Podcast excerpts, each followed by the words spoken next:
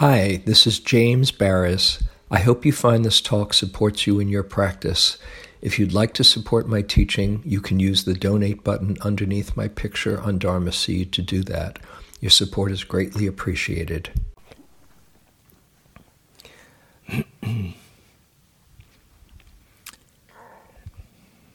So here we are, 24 hours since we started. And you made it through the first day. You signed up for an Awakening Joy retreat, and maybe some of you, if this is the first time you're doing this, is saying, okay, so where's the joy? Maybe some of you have touched, hopefully you've touched some moments of well-being since you've been here. But the first day is usually a challenge for most people. Take a little weather report. How many people were sleepy today? Okay. How about restless? Okay. Sometimes it's you're sleepy and then there's a restless and then you're sleepy and going back and forth. How about aches in the body? Okay. Busy mind? Great. You're just doing fine. You're right on schedule. The first day of any retreat, for most people, is a settling-in period. It's a kind of detox from stimulation and the busyness of our life. And so there's naturally a kind of adjustment with those four experiences being so common. And what gets easier as you do this more and more is you know that that's just part of the package, so you're not frustrating yourself or thinking, what am I doing wrong? This is just part of it. And one added little challenge with a retreat with this theme is you might have some kind of idea or imagining of what it would be like to practice a retreat filled with joy. So I just, again, want to remind you, I think it bears repeating, that you just let the process unfold on its own. You show up, and we all have a lot of trust and faith in this process, and probably those who've done it a few times know that there's something to this, and you don't have to make it happen. You don't have to make your experience happen or try to create any particular idea or have any agenda. You just show up, and it seems mindfulness itself and this practice itself seems to unfold so that you are naturally uncovering the things that keep you disconnected from your natural well-being. This is, while I think about it, I'll remind you who you really are. This is a picture of Chloe Thomas from Melbourne, Australia, who was born 8 weeks premature.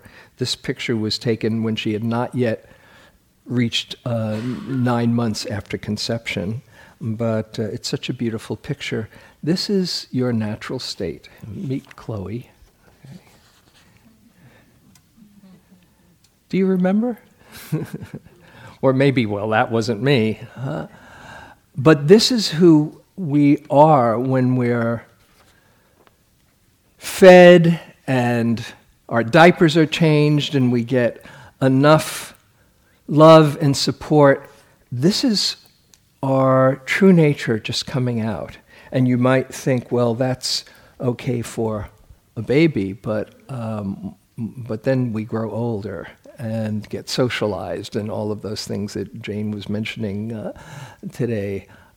Getting in the way. But actually, when an adult is put in an fMRI machine and they are not having any physical pain or stress, two big things right there, I grant you, the natural expression of that brain on the fMRI, they are conscious, calm, creative, caring, and content. So this process is one of uncovering what's here all along. When we took refuge in the Buddha yesterday, what that really means is taking refuge and comfort and inspiration in the fact that the Buddha or Kuan Yin is right inside. That's why the Buddha taught. He said, you can experience what I've experienced. All that's needed is to see through what is obscuring your natural state. But there are things that get in the way, either habit patterns that have been practiced over time or beliefs that say, oh, it's not okay for me to really be happy, or I'm a little suspicious about this happiness stuff. I mentioned this in a group today. Anybody here that doesn't want to be happy? It's so deeply ingrained in us, or doesn't want well-being if that word happiness trips you up. And even those who that's not a natural response, oh yes, I want to be happy, the ones that might tend to grumpiness, who are holding back your hand if I asked for a show of hands of who wants to be, anybody that doesn't want to be happy, and somebody might be saying, yeah, I like being grumpy. That's just your way of being happy. Whatever turns you on.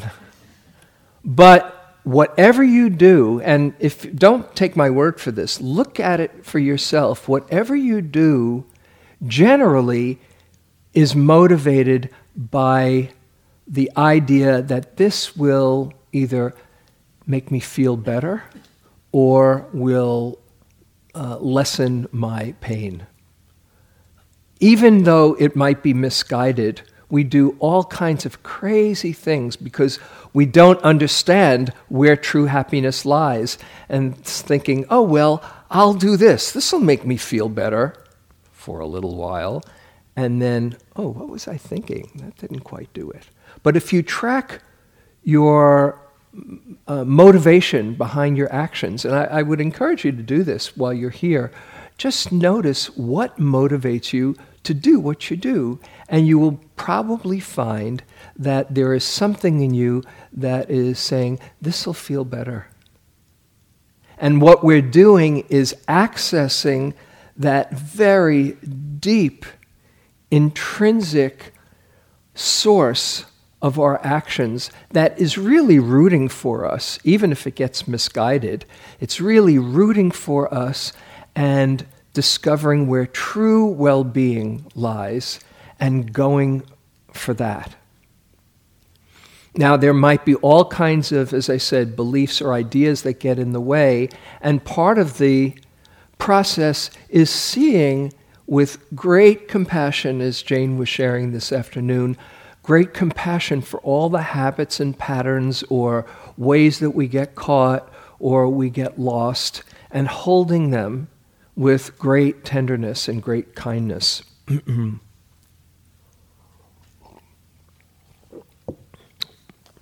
Sometimes something that gets in the way is the real concern and caring for the world and feeling, how can I be happy when there's so much suffering in the world? Anybody have that thought ever?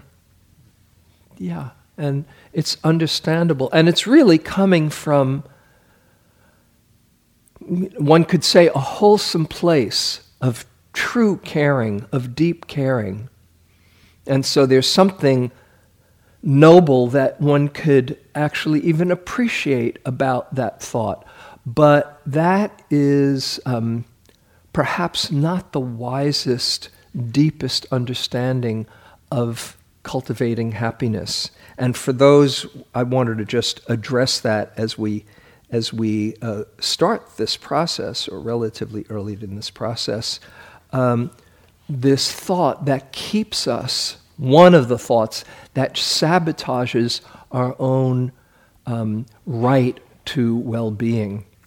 This is from an essay by Howard Zinn, who wrote a very important book, The People's History of the United States, not the whitewashed history, but the real history with no pulling punches as far as our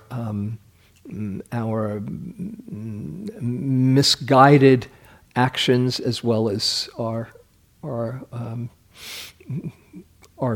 noble actions.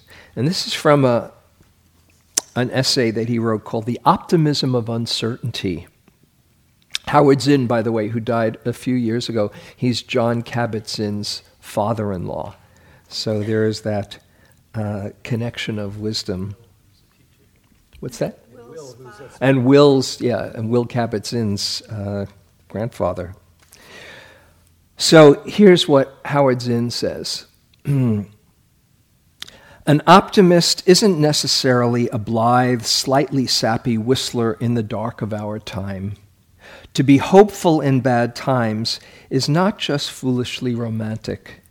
It is based on the fact that human history is a history not only of cruelty, but also of compassion, sacrifice, courage, kindness. What we choose to emphasize in this complex history will determine our lives. If we see only the worst, it destroys our capacity to do something. But if we remember those times and places, and there are so many, where people have behaved magnificently, this gives us energy to act, and at least the possibility of sending this spinning top of a world in a different direction. So your pessimism or cynicism or holding back, how can I let myself feel well-being when there's so much suffering, all that's doing is adding a bit more despair and discouragement to the world. But we get inspired by those who somehow let their goodness and their love shine through, and it reminds us of those places right inside. So I see awakening joy or getting in touch with your true goodness is one of the most beneficial acts you can do for the world, because it reminds others of their joy and goodness and love. There might be a number of other beliefs that we carry as well as that thought, I'm not deserving, if I'm feeling really good, maybe others will be jealous, or dare I show my joy? Lots of different patterns.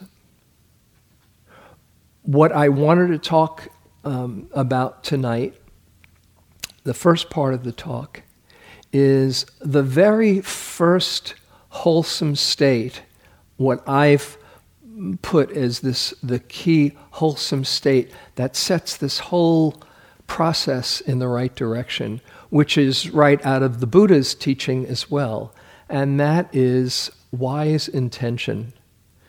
If you've gone through the gate and you've seen the prayer wheel, and there's the eightfold path links on that wheel, and you see the second one is wise intention.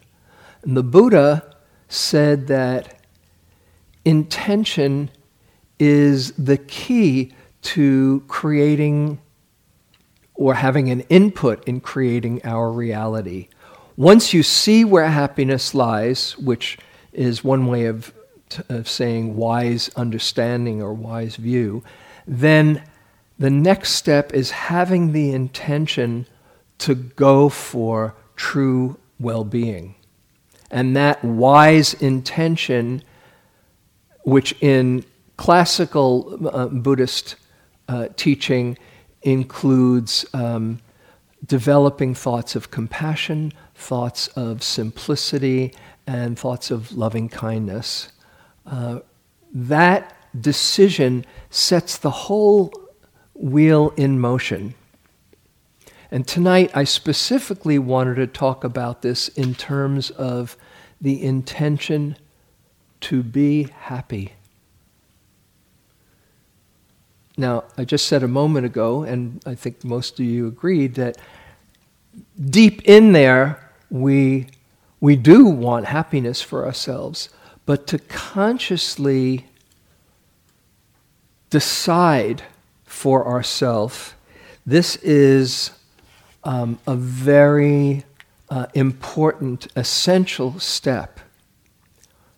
Because until you make that decision, you're leaving it up to your habits of mind.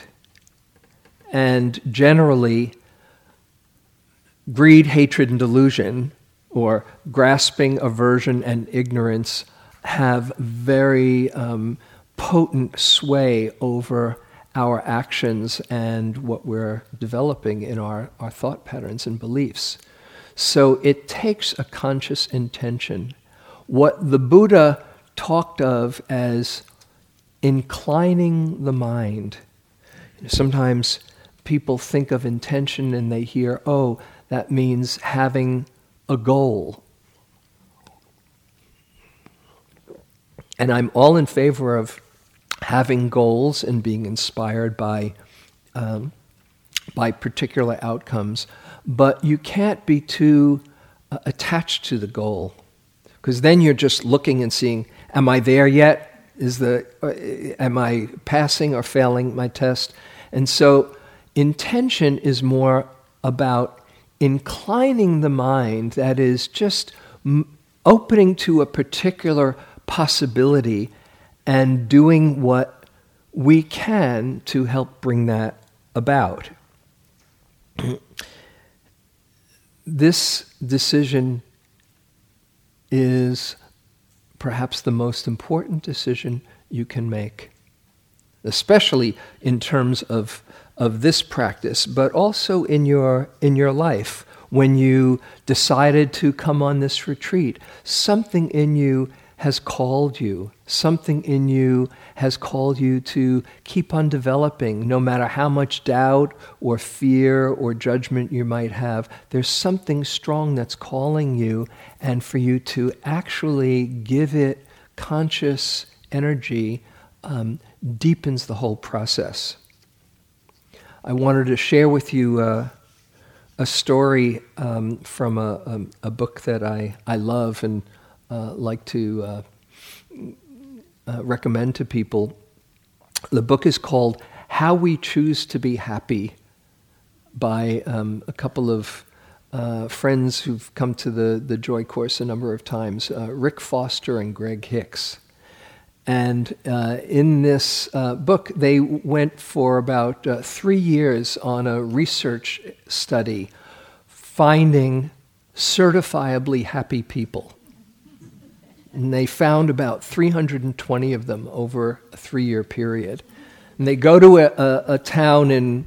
They traveled all over the U.S. and in Europe and Canada, and they'd go to a town and say, who's the happiest person around here? They'd go to a diner, say, a local gathering place, and people might say, oh, Harriet, she's pretty happy. You know, and then they'd go to Harriet and say, are you happy? Yeah, I'm pretty happy. And then they'd say, well, can we speak to people that might know other sides of you, like your co-workers or your relatives, and sure. And then when it seemed like everybody agreed, Harriet's pretty happy, they'd say, why are you so happy? And they distilled 9 different common themes that these people exhibited, a number of which are the Awakening Joy wholesome states. Not all of them, but many of them. And one of them was the intention to be happy. And you might think with these certifiably happy people that they just were either born that way or had a really good life. But that's not so. Actually, many of them, the most inspiring stories, were those who somehow made this decision at one point to go incline the mind that way. And this is Adele's story. She says, in one horrible 24-month period, my life evaporated. I lost everything. My house burned down to the ground. It was the Oakland Fire, 1991, leaving me with nothing. No clothes, photos, furniture, no material reminder of my previous life. During that time, both of my parents died unexpectedly. My husband left me for a younger woman. At the same time, my restaurant went bankrupt. My best friend moved to Seattle. Even the dog died. It's almost overwhelming, right? I had nothing, she said. I was so filled with grief, I thought maybe God was somehow preparing me to die. Everything was gone. Maybe this was some monumental lesson in letting go, and that I should let my life go too. But as my initial shock began to clear, a feeling that I wanted to live outweighed all of my thoughts about death. I began to see there was hope among the ashes. There was one big opportunity here. I had a clean slate. As long as I had to start over and create a whole new life, I was going to create a happy one. I wanted to feel whole. I was sure that I wanted to embrace everything in life, the good and the bad. I wanted a feeling of contentment and to feel rested and gentle. I wanted to feel unafraid, to feel I could handle anything that came my way. And I wanted to feel this way for the rest of my life. In spite of my grief, I could see this all added up to happiness for a lifetime. And Rick and Greg say, when you're with her, she just lights up a room. It's not put on. It took her a while to get there. It wasn't like all of a sudden she decided, okay, and now I'm happy. And they said, and they write about it in the book, she went through a few years of real grieving, determined not to numb herself and to process all the pain that she was going through, but with that intention to come out the other side and learn from it and truly create a happy life. The book is filled with stories like this, and we probably all know people who have had incredibly challenging pasts and somehow are these beacons of light. How does that happen? At some point, there is the decision to go for it. And I'd like us, while we're here on this journey together, to get in touch with our own decision, to see if you can connect with your own heartfelt intention to go for true well-being. And you might notice all the things that get in the way. That's okay. Don't feel discouraged. I myself, as I sometimes say, I was drawn to this practice out of deep internal pain. I was suffering, and when I heard my teacher, Joseph Goldstein, first say, it's actually possible to not be run by your neurotic thoughts. That had never occurred to me as a possibility before.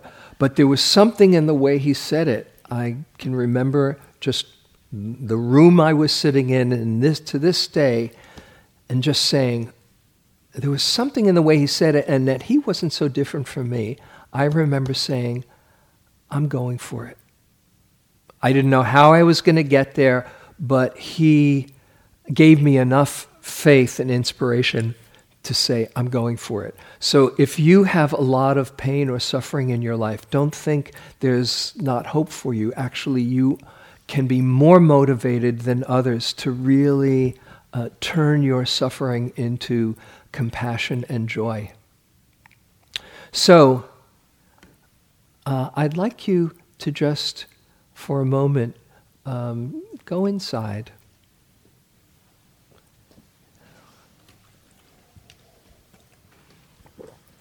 And suppose you became increasingly in touch with your genuine, heartfelt, wholesome place that was rooting for your own well-being.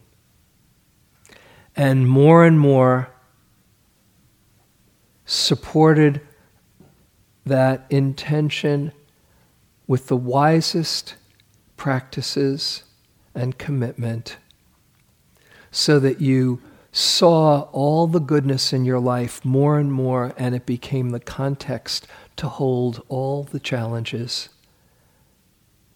Just imagine wherever you are now, and you might be in a pretty happy place, that you continue to develop those capacities, what it might look like or feel like a year from now, 2 or 3 years from now, as it became more and more your default setting, not obscured by old patterns. Just imagine what it might feel like inside, and what it might feel like to those who know you, and what your life might be like. And if this seems like a worthwhile project, endeavor, see if you can get in touch with the heartfelt decision to do your part to help bring that about.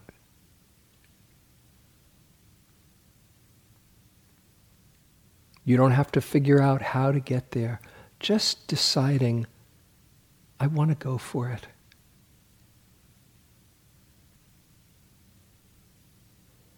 And if there are any particular words that inspire you, may I be happy. May I feel all the goodness inside and share my love well, or whatever words come to you. Just get in touch with them.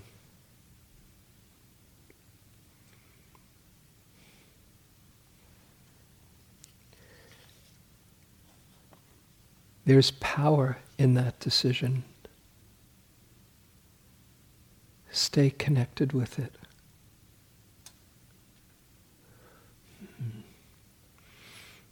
Okay, if you like, you can open your eyes. That's what sets the whole process in motion. And even if you forget or you have doubts, stay reconnected to what you just got in touch with, if you could get in touch with it. And there might be times that you say, "Oh, who was I fooling? You know, I'll never." Don't let those doubts take over. Intention is a kind of interesting thing. If you're waiting for a 100% pure intention, yeah, I'm going for it, and you've got that confidence, and if there's some niggling doubts or old patterns that say, hey, you know, we know who you really are. Who are you trying to kid?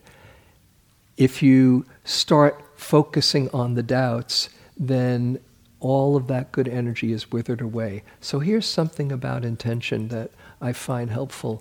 There can be mixed intentions. Maybe there's an intention, a noble intention to go for well-being, but there's a part of you that wants to be recognized as somebody who's really got the secret or whatever. And you say, oh, what a phony I am. This is all ego. You know?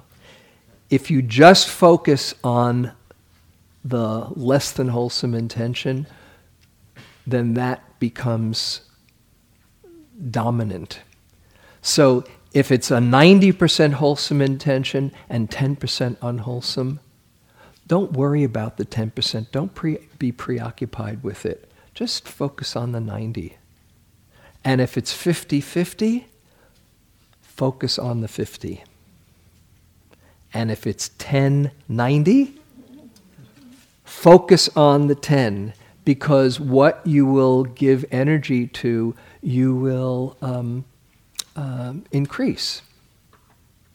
Now, besides the intention for your own personal well-being, we can widen our intention, and that is include not only our own well-being, but seeing it, as I said earlier, as a gift that others benefit from, our own well-being. And when we can have that wider intention, it definitely gives some deeper inspiration to our commitment. In the teachings, there's this this notion of having a clear comprehension of purpose.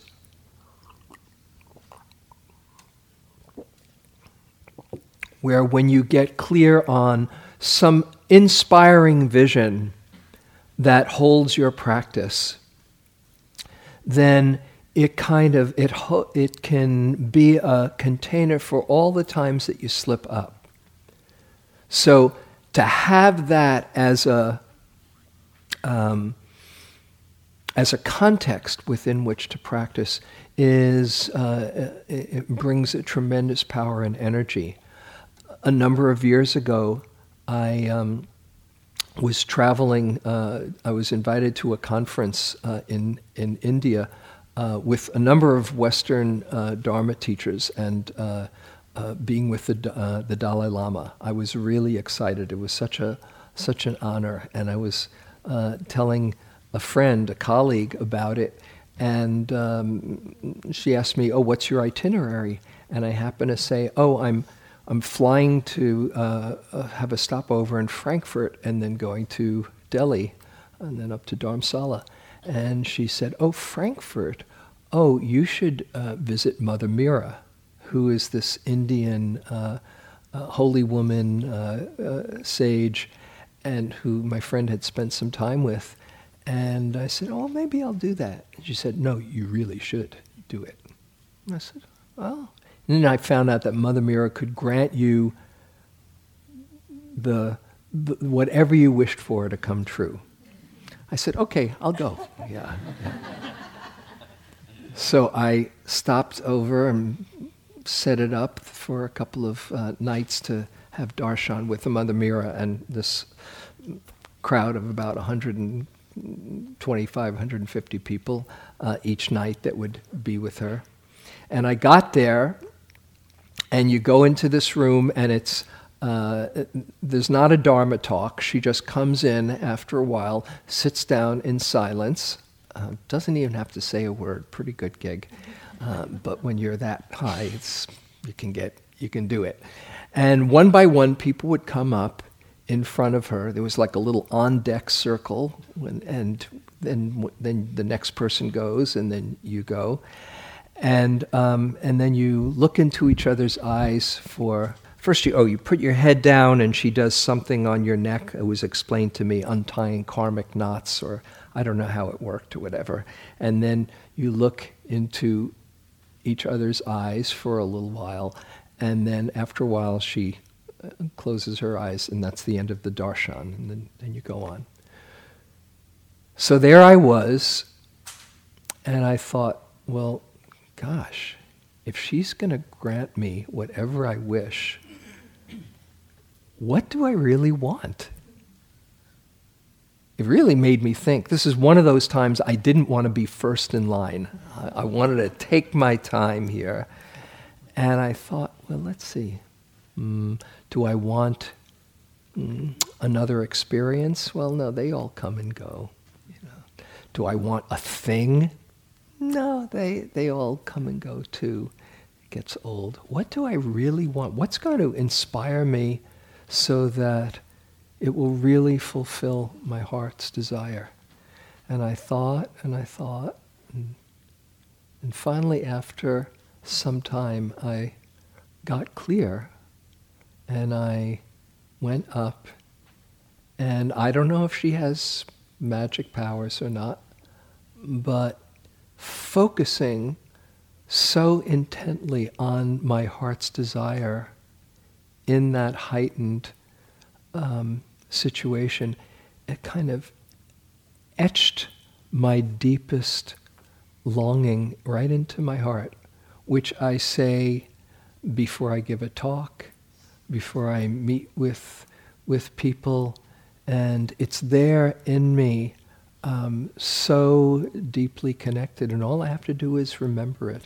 And people say, "So what did you wish for?" And all, So basically, it was just to have a come as with as much purity of heart and love as I could to serve others and serve the Dharma.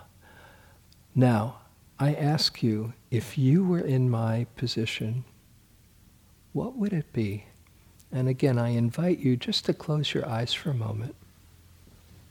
And suppose you were around somebody who, some genie or magical being or a deeply powerful presence that could grant you what would truly fulfill your heart's desire and give you an inspiring depth of happiness and well-being.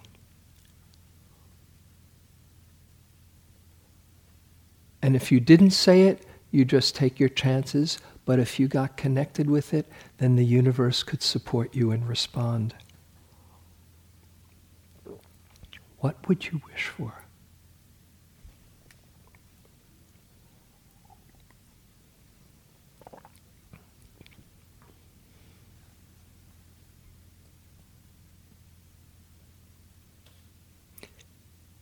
Again, you might use a few words that help you connect with that wider intention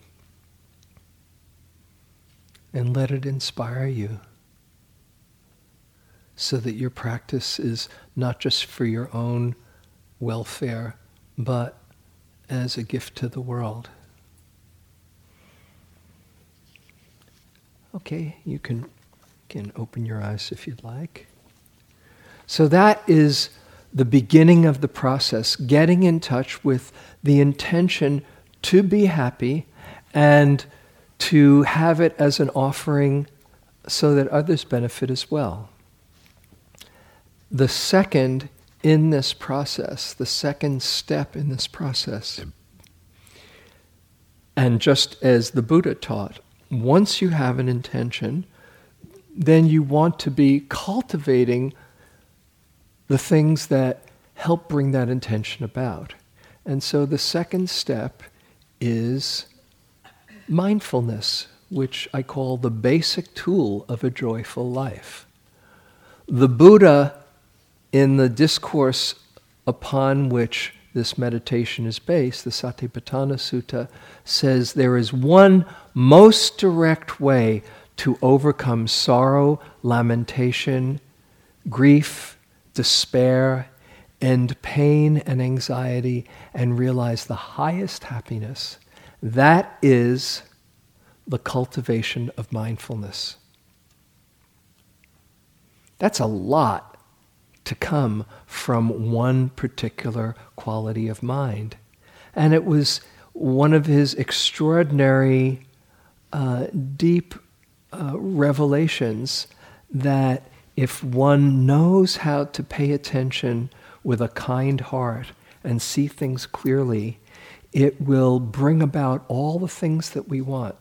Because mindfulness is the one mental factor. In Buddhist psychology, there are 52 mental factors. It's kind of like the deck you're dealt with, right? mindfulness, and some of them are unwholesome, like we were talking about before, and some of them are wholesome, some are neither wholesome nor unwholesome. Mindfulness of all of those mental factors has the unique property of weakening all the unwholesome states and strengthening all the wholesome ones. The only one that does that. That's why you said there is one direct way to do all of that, those beautiful things.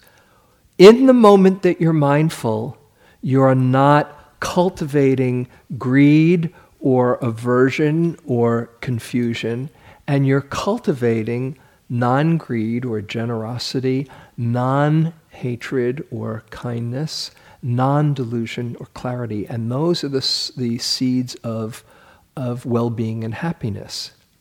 So every single moment that you're mindful, you are weakening unwholesome states and strengthening wholesome states.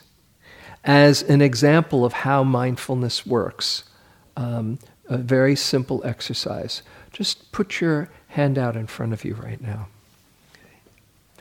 And now move it slowly back and forth. Now close your eyes as you do this and put all your attention on feeling the movement. Right now, is there any worry, any fear, any yesterday? Just feel the movement. Any tomorrow? You're just feeling the movement. Okay, you can open your eyes. Congratulations, you were just mindful. And in that moment, did you need to add something on to make it a better moment? No, it was just feeling the movement. Did you need to take it away, anything away? Say, oh, this would be so much better if I, whatever, didn't have anything. No, it was just fine, just as it is. And there was a balance of mind that was uncomplicated, connected, and free of confusion. That same attitude of mindfulness can be experienced whether you're feeling the breath, or hearing a sound, or feeling a sensation, or noticing an emotion, or noticing thoughts, even if it's an unpleasant moment or a pleasant moment, we can have that same interest that says, oh, this is what's happening right now. And amazingly, it begins to open up the heart. Not only does it cultivate wholesome states, but when you are having a wholesome state that has arisen, as I tried to communicate last night, if you are in the middle of a wholesome state and then you bring mindfulness to that experience, it amplifies, it increases the wholesome state. Not because you're trying to make anything happen, just because you're interested. Oh, and this is what calm is like. This is what gratitude is like. This is what love is like. But one of the things for the purposes of our practice that's important to know is that mindfulness interrupts negative thoughts. And I wanted to share with you a great anecdote from the Joy Course that describes this well. This is from Sylvia Boorstein, many of you know, who's a wonderful teacher and beloved Spirit Rock teacher, and she came to the course and was talking about how mindfulness works in a very practical, down-to-earth way. And she says, she describes one evening she was staying in New York, and she'd arranged to meet a friend for a theater performance. And she decided to take the bus to get to the theater. As the bus crept along through the heavy traffic, Sylvia started worrying, oh, I'm going to be late.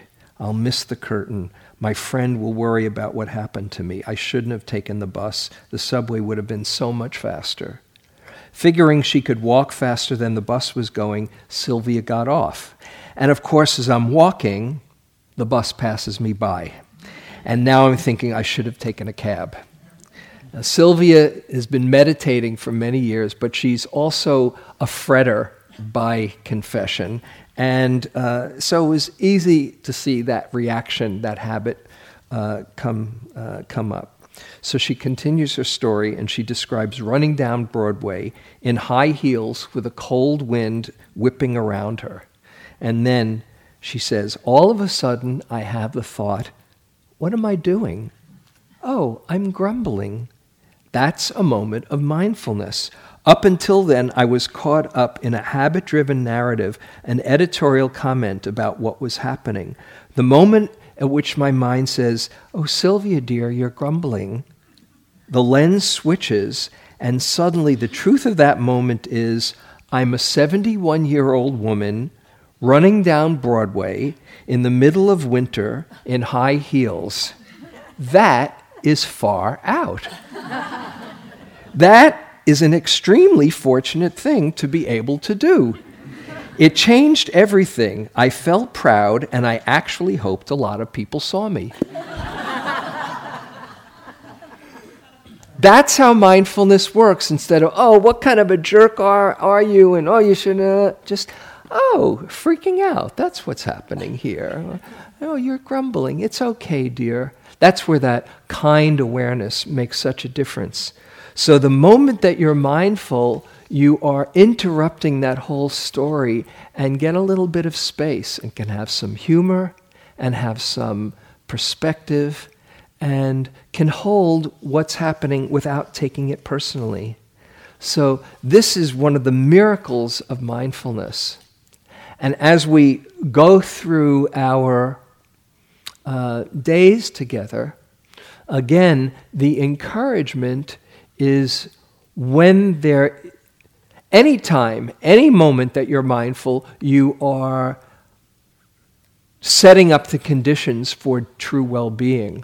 But particularly when you are in a moment of well-being, to bring some mindfulness to that landscape and say, oh, this is what this feels like, how good this feels. Then you're amplifying it and deepening the neural pathways. Rick Hansen, who some of you know, who's a friend and teaches here at Spirit Rock and a neuroscience expert, he has a little formula. He says, he calls it, and there's so much research on how mindfulness works. That's why there's a mindfulness explosion now. Mindfulness has been shown to have so many different physiological and psychological effects. But he says, if you can pay attention to a wholesome state, mindfulness is like a spotlight and a vacuum, and it sculpts your neural pathways. So his formula is, if you can tune into a wholesome state for 15 seconds. He used to say 30 seconds, but now he's brought it down, you know, for those impatient practitioners. And he said that this also works. It's been shown to work. 15 seconds of well-being. If you can do that 6 times in a day, I know that's 90 seconds of well-being if you can handle it, okay? If you do that 6 times in a day over a 2-week period, you will notice a genuine increase in your level of well-being, both because you're starting to develop neural pathways of well-being, and you're also starting to get into the habit of looking for the good. So here we are. We have 5 days to really go for it. It's not the worst assignment in the world. Anytime you're feeling true well-being, to just take it in. Let it register. Let yourself feel it. This is what it feels like. For instance, as an example, okay? Bring to mind, close your eyes, and bring to mind someone that you have a really warm connection with, and just send them some loving thoughts. You might imagine them right in front of you, smiling back, "Oh, thanks for picking me." And just send them some thoughts. "Oh, may you really be happy, and just know how much I appreciate and love you." And you might imagine them sending that right back to you. "May you be happy too. Feel my love." And now, let your awareness just relax in that feeling of well-wishing, of loving kindness. Just feel the landscape inside.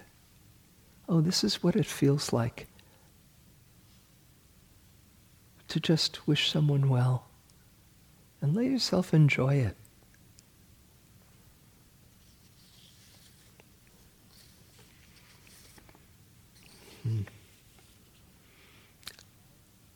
Okay, you can open your eyes. Get the idea?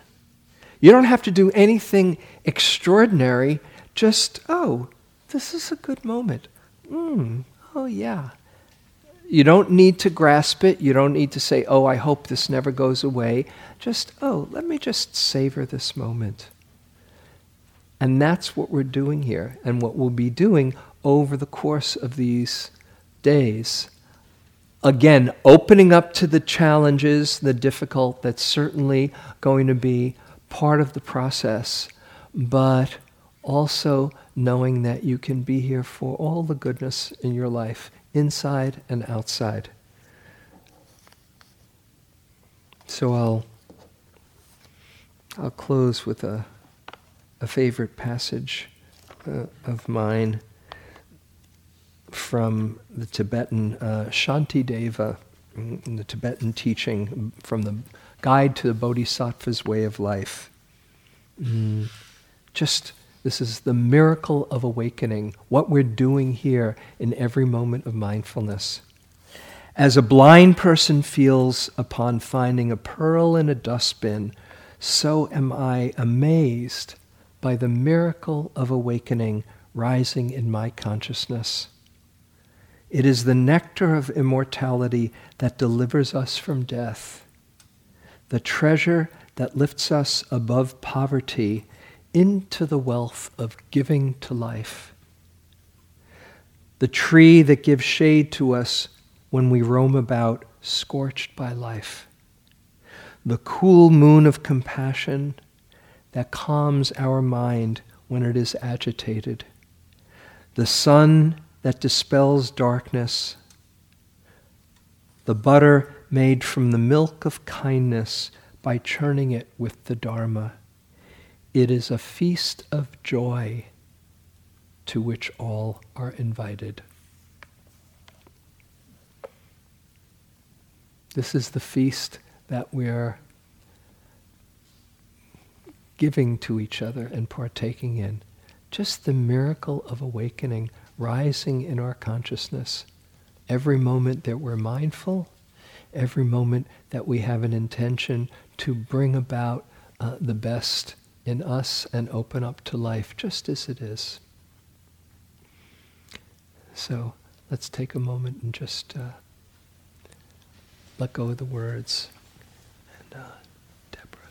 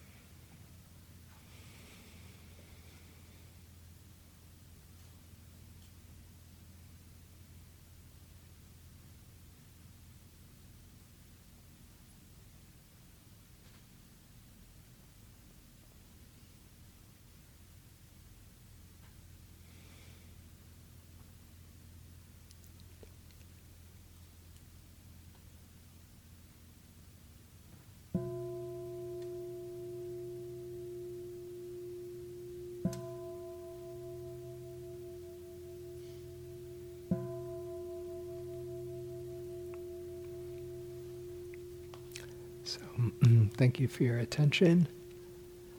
And we'll take a walking period, a little over 20 minutes, and we'll come back for one last sitting, and which will be probably a shorter sitting this first night, and maybe tuck you in with a little another little story. So enjoy your walk outside, and see you in a little while. Thank you for listening. To learn how you can support the teachers and Dharma Seed, please visit dharmaseed.org/donate.